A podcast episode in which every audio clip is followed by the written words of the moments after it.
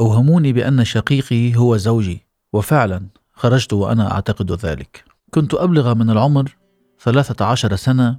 كنت طفلة ليست لدي أي توجهات سياسية غير أن الله أنعم علي منذ صغري بارتداء الحجاب والتردد على المسجد للصلاة وحفظ القرآن في منطقة منزل بوزلفا في ولاية نابل شمال شرق تونس. أخذت أنا بسمة البلعي عن والدتي المتوفية حب الأعمال الاجتماعية الخيرية رغم ظروفنا الاجتماعية الصعبة وقتها.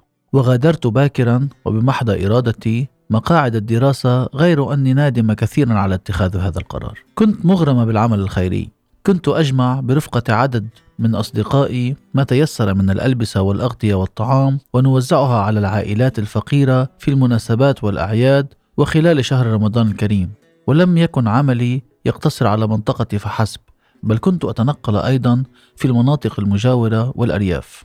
انقلبت حياتي رأسا على عقب ومع بلوغي سن السابعة عشر التحقت بحركة الاتجاه الإسلامي حركة النهضة حاليا. ومنذ ذلك الحين انقلبت حياتي رأسا على عقب استدعيت لأول مرة إلى مركز الشرطة في منطقتي وكنت أجهل تماما السبب. ولم أكن أتصور أن انخراطي في الأعمال الاجتماعية سيكون تهمة وسيقلق من كانوا في الحكم آنذاك. أيام الرئيس المخلوع زين العابدين بن علي. ظننت أني أقوم بعمل إنساني بحت ينبع من أعماقي. اتهموني خلال التحقيق بالتصرف بدون إذن وقالوا لي إني إذا أردت التبرع فهنالك طريقة واحدة وهي صندوق التضامن الذي أنشأه بن علي آنذاك. ونبهوني إلى أنهم يراقبون تحركاتي. لم أكن خائفة. لأني مقتنعة بأني لم أرتكب خطأ فأجبتهم بكل براءة. اليد اليمنى لا ترى ما في اليد اليسرى. أسمعوني كلاما بذيئا. وطلبوا مني الالتزام بعدم الانخراط في أي أعمال خيرية اجتماعية مرة أخرى. خرجت من مركز الشرطة بعد التزامي كتابة بما طلبوه مني غير أن التزامي كان على الورق فحسب. ووصلت ممارسة قناعاتي على أرض الواقع لأني كنت أشاهد بأم عيني عمليات التضامن التي تتم عن طريق الصندوق وما يشوبها من مشاعر الذل والإهانة في توزيع المساعدات على مستحقيها. كنت أتصرف تلقائيا وأنتقل إلى المناطق الريفية وكنت على اطلاع على أوضاع الناس. كنت نشطة وبارزة جدا وحظيت بدعم كبير من والدي اللذين شجعاني على الاستمرار لأنهما كانا مدرسة في الأعمال الاجتماعية يحتذى بها. ومع استمراري في نشاطي جرى استدعائي عدة مرات إلى مركز الشرطة وتوبيخي وتهديدي إذا لم أتوقف عن نشاطاتي الاجتماعية. عام 1987 وكنت قد بلغت التاسعة عشر من العمر ومع الشهرة التي بدأت أتمتع بها جراء نشاطاتي الاجتماعية وانخراطي في حركة الاتجاه الإسلامي بدأت سيارات الشرطة في القدوم إلى الحي الذي أسكن فيه والبحث عني. ولحسن حظي كنت معروفة في حي باسم حميدة وهو ما صعب الأمر في البداية على أعوان الشرطة الذين كانوا يبحثون عني باسم بسمة البلعي. ومع تواتر عمليات البحث عني وكنت أجهل سببها قرر والدي أن ننتقل ونتوارى عن الأنظار في منزلنا الريفي حيث أقمنا قرابة أسبوع ثم عدنا من جديد إلى مدينتي منزل بوزلفة. أتذكر أنني في صبيحة عيد الأضحى في تلك الفترة كنت متجهة لأداء صلاة العيد في المسجد وإذا بي ألمح سيارة الشرطة عند مدخل حينا. كنت محظوظا للمرة الثانية إذ لم يتعرفوا علي وواصلت طريقي وأديت صلاتي غير أن قلبي كان يرتجف. شعرت بأن شيئا ما سيحدث. في المسجد التقيت حينذاك ابنة مدينتي وهي إحدى ضحايا نظام الرئيس المخلوع بن علي إذ اغتصبت وهي في السادسة عشرة من العمر. أعتبرها بطلة ومثالا للقوة والصبر في نسيان ما أصابها ومواصلة بناء حياتها. وبعدما ودعتها أمام المسجد قامت سيارتا الشرطة باختطافها. كنا جميعا نتساءل عن أسباب ذلك فهي لم تكن ناشطة سياسيا. كانت طفلة لم يعد هنالك من مفر. وفي الوقت نفسه تواصلت عمليات البحث عني وكانت أجواء الترقب والخوف تعم أرجاء منزلنا. وذات عشية فتحت شقيقتي الصغرى الباب لتجد أعوان الشرطة يسألون عني. لم يعد هنالك من مفر للهروب أو الاختباء. عمت الفوضى المنزل والحي واقتادوني إلى مركز الشرطة في منزل بوزلفة. كنت في سيارة الشرطة أستمع إلى كل أنواع الشتائم ولم أفهم ما يحدث. وبوصولنا إلى المركز أحضروا تلميذتين للتحقيق معهما وكنت أنتظر ما سيحدث خلال الساعات القادمة. أذكر جيدا أن كافة سكان المنزل بوزلفة تقريبا ذهبوا إلى مقر المركز وراحوا يترقبون مصير بناتهن الموقوفات. ركلونا في مختلف مناطق أجسادنا. ضربونا وطرحوا علينا أسئلة كثيرة. من وراءكم؟ من يتردد على المساجد؟ قالوا لي إنهم حذروني مرات عدة غير أني لم أستجب. وإني أعمل في مجال خطير. كانوا يحاولون توتيري حتى أقدم لهم الاعترافات التي أرادوها. لم تفلح كل محاولاتهم برغم تعذيبي نفسيا وجسديا. تمسكت برأيي ليست لدي أي غاية سياسية. كل ما في الأمر أني أهوى مساعدة الآخرين. لم أكن خائفة كما لم أكن أعلم مدى خطورة الأنشطة الاجتماعية في تونس في ذلك الوقت. لم أكن أتصور يوما أن يكون العمل الخيري سببا في دمار حياتي وحياة عائلتي. استسلمت للأمر الواقع ولحقيقة أنه إلى جانب الأشخاص الطيبين في تونس هنالك أشخاص أشرار قلوبهم مليئة بالأحقاد الأيديولوجية ويريدون دمار تونس وخرابها. نقلت إلى مقر التعذيب في مركز فرقة الأبحاث والتفتيش في محافظة نابل حيث استشهد القيادي في حركة النهضة حينذاك فيصل بركات تحت التعذيب. وكنت شاهدة على ذلك.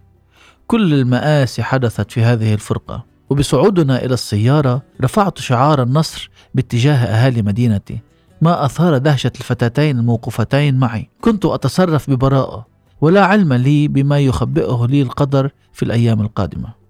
قاموا بتوزيعنا على مكاتب تحقيق منفردة. تولى التحقيق معي ثلاثة أعوان أمن. تفننوا في ركلي وضربي على رأسي وعلى ظهري.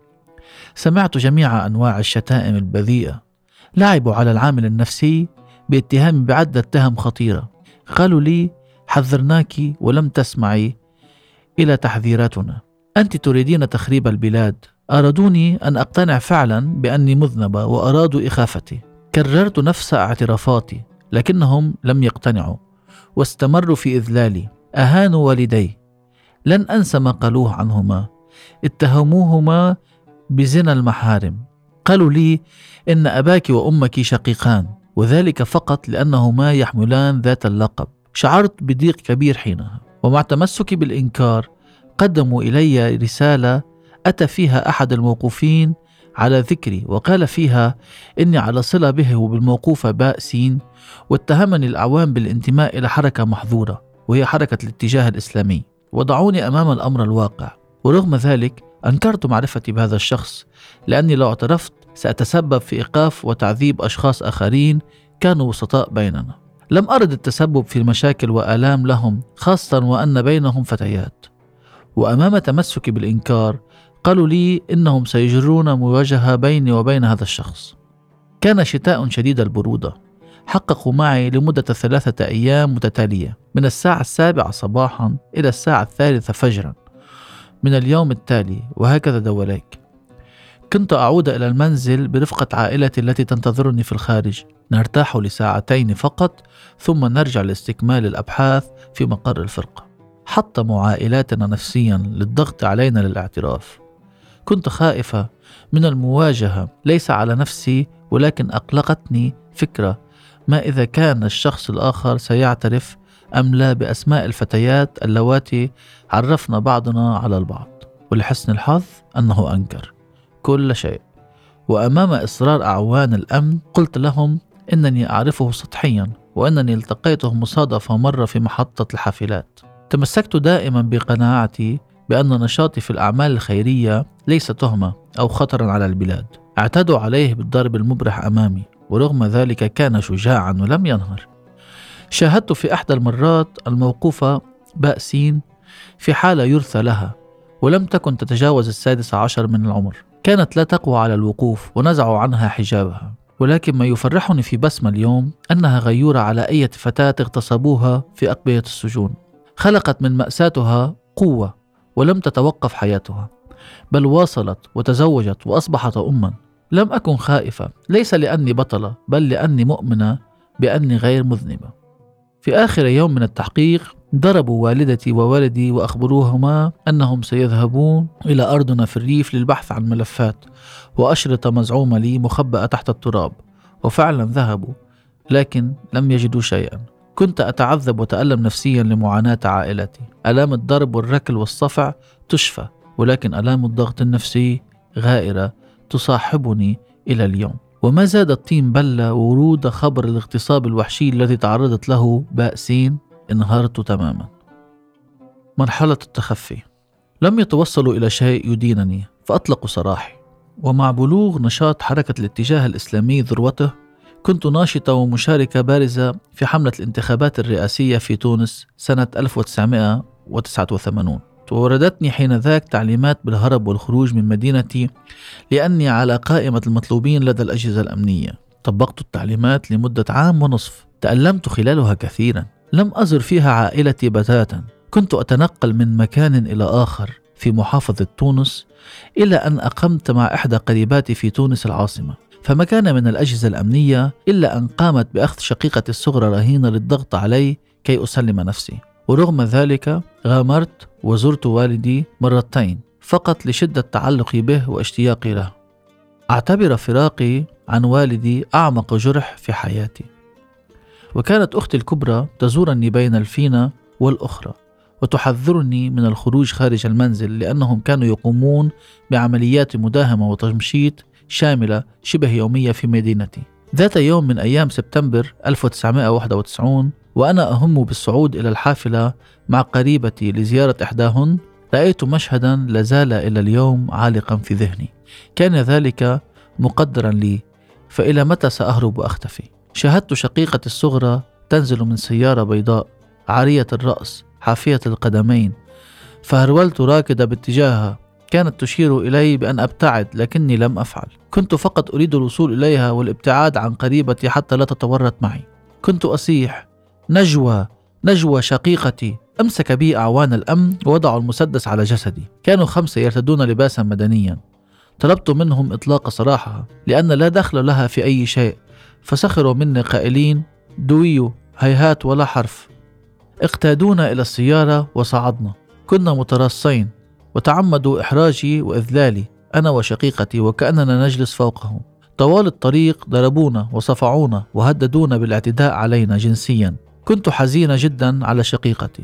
كانت صغيرة وبريئة ليس لها ذنب سوى أنها أخت بسمة البلعي. تعرضت لكل أنواع التعذيب ضربوها وشتموها وحاولوا إجبارها على شرب الخمر فرفضت وإنهارت ودلتهم على مكان اختبائي في العاصمة تونس. ولكني رأيتهم قبل أن يجدوني وأنا أتفهمها جيدا وأعذرها ولا ألومها. في مقر فرقة الأبحاث والتفتيش في نابل وضعوا كل واحد منا في مكتب.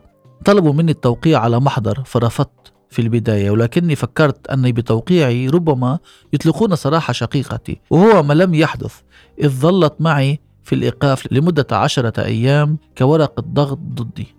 كانوا مصرين على تحطيمي نفسيا ونجحوا في ذلك. لم أعد أشعر بآلام أثار الضرب المبرح والركل على جسدي أو بتمزيق ثيابي فوق جسدي العاري بقدر أوجاع نفسيتي التي تحطمت وأنا أرى شقيقتي التي لم تتجاوز حين ذاك السادسة عشر من العمر تتألم أمامي.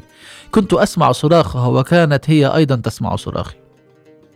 في ثالث أيام إيقافنا جمعونا وأصبحنا نقيم في نفس المكتب. أوصيتها بعدم الإفصاح عن أي أسماء لأعضاء في الحركة ممن يترددون على منزلنا وبضرورة التمسك بالإنكار. خفت من أن تتعرض لنفس مصير الفتيات اللواتي جرى اغتصابهن.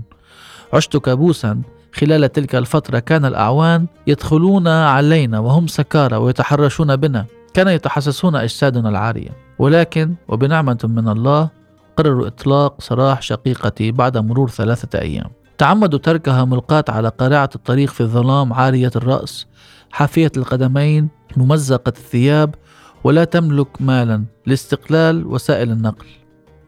ولكن لحسن الحظ والدي اللذان زاراني يومها كانا لا يزالان في الخارج والتقيا بها في محطة الحافلات. أتذكر لحظات توديعها لي. كنت سعيدة يكفيني أنها ستتخلص من هذا العذاب. وهي كانت حزينة تبكي لأنها تتركني بين مخالب هذه الوحوش الآدمية. بقيت لمدة شهرين كاملين في مقر فرقة الأبحاث والتفتيش.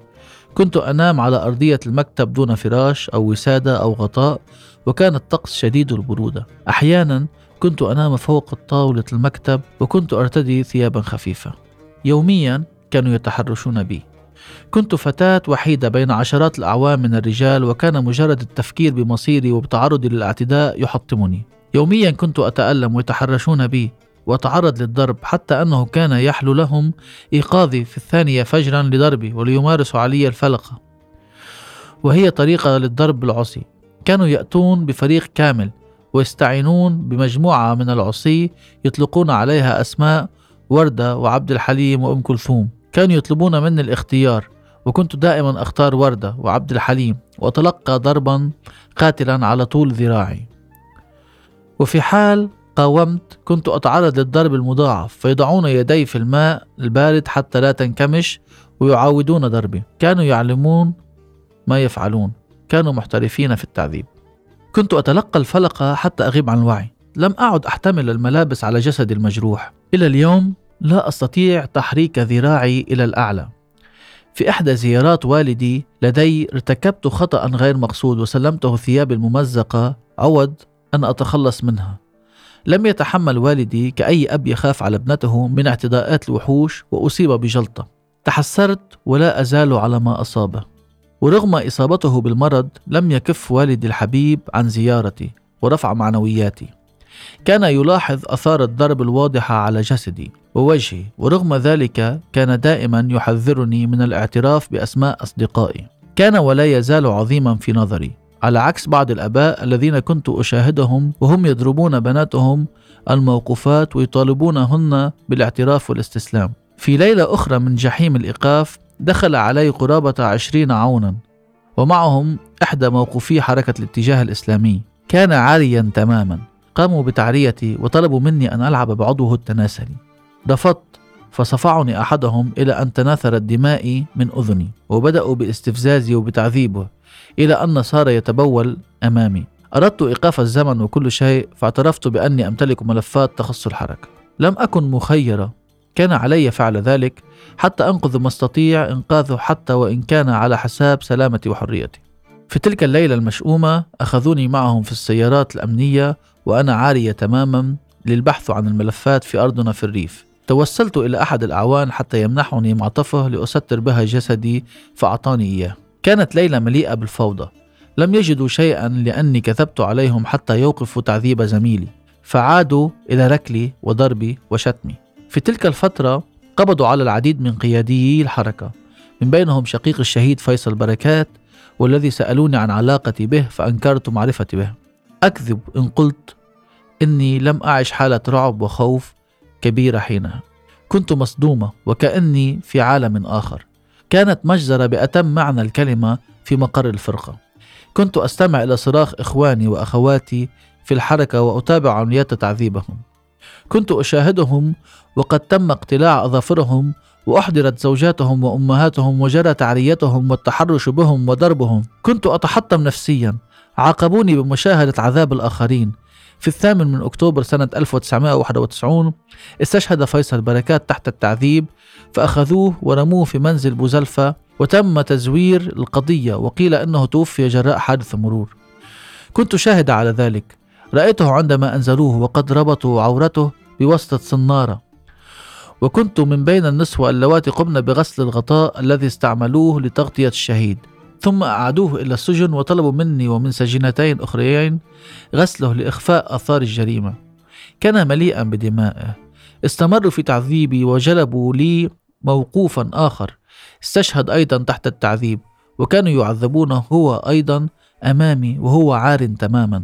تواصل التعذيب إلى حين صدور الحكم بسجني لمدة سبعة أشهر سنة 1991 بتهمة الانتماء إلى جمعية غير مرخص لها وإعداد مقر وتوزيع مناشير لقلب نظام الحكم. في السجن وجدت ديكتاتورية من نوع آخر كانوا يمنعون من أداة الصلاة ومن الصوم الجماعي. لم يكن سهلا علي أن أعيش مع أشخاص متهمين في جرائم حق عام ومن بينهم من يمارس السحاق. بعد انقضاء مدة الحكم كانت صدمة وفاة والدي بعد يوم واحد فقط من خروجي. لا زالت حرقة فراقه تؤلمني إلى اليوم. وكانت الإقامة الجبرية تنتظرني. ظللت تحت المراقبة الإدارية لمدة عشر سنوات 1991 حتى 2001 لا أتحرك خارج باب منزلنا إلا بترخيص من مركز الأمن. مرضت بالأعصاب وفقدت وزنا وتساقط شعري من أثار التعذيب وظروف السجن القاسية. لم تفارقني مشاهدة تعذيب العنيفة. تسببت لي بأضرار نفسية خطيرة. لم يكن سهلا علي تقبل وفاة والدي. كنت بحاجة ماسة إلى قضاء وقت طويل معه يعوض فترة حرماني من أحضانه. كنت سجينة خارج أسوار السجن. لم أستطع ممارسة حياتي كأي إنسان عادي. لم أستطع لا العمل ولا الزواج ولا بناء أسرة. تزوجت رجلا أكبر من والدي ثم تطلقت. ذهب عمري هدرا. كنت أتردد يوميا على مركز الأمن حتى ألتزم تحت التهديد بعدم تقديم شهادتي حول استشهاد فيصل بركات لأني كنت شاهدة على ما جرى معه. مرضت والدتي وفقدتها. كان ما يحدث لي أثقل من أن أستطيع تحمله. لم تعد لحياتي أي نكهة أو معنى. دفعت فاتورة غالية. سنة 1995 تم إيقافي مرة أخرى إثر اعتراف أحد الموقوفين بأنني كنت ناشطة معهم. وإدلائه بتفاصيل عن نشاطي. قاموا بتعذيبي سكبوا علي الماء البارد والساخن في نفس الوقت. أوهموني بأن شقيقي حبيب البلعلي وهو أيضا كان سجينا سياسيا اعتقل سنة 1995 بتهمة الانتماء إلى حركة الاتجاه الإسلامي. هو زوجي وفعلا خرجت وأنا أعتقد أن شقيقي هو زوجي. تناوب قرابة 15 عونا على ضربي على رأسي والصراخ في وجهي فحدث لي ما يشبه غسيل الدماغ وفقدت ذاكرتي. أخذوني في السيارة وألقوا بي في إحدى المناطق وأنا على تلك الحالة. حملني أهل الخير وبقيت لمدة ستة أشهر في المستشفى وأنا فاقدة للقدرة على النطق ورغم ذلك لم يتركوني وشأني. كانوا يأخذوني إلى المركز الأمن لأمضي على الالتزام. بقيت لمدة ثلاث سنوات معوقة غير قادرة على المشي وبدأت أتعالج عند طبيب نفسي أردت العيش فقاومت عجزي ومرضي وتخلصت من الأدوية التي كانت تجعلني دائما غائبة عن الوعي غير أن الأضرار النفسية لا زالت على حالها. مررت بفترات اكتئاب قاسية كان تغلبي عليها صعبا ومؤلما. وعندما جاءت الثورة التونسية كانت بمثابة الفرحة العارمة التي لا يمكن أن يشعر أحد بأهميتها مثلي. لا أحب سماع أولئك الذين يقولون أن بن علي سيعود لأن الذي عشته لا يمكن أن يحدث في دولة مسلمة. لست إرهابية ولم أمارس أعمال عنف ولم أهدد أمن البلاد. كنت مسالمة وأنا أنتظر من جلاد الحضور إلى جلسات المحاكمة والاعتذار والاعتراف بما اقترفوه حتى تتضمد جراحي في داخلي وجع كبير ولكني متأكدة من أن عدالة السماء ستأخذ مجراها. هذه الشهادة كتبتها منيرة حجلاوي بناء على مقابلة أجرتها مع بسمة البلعي.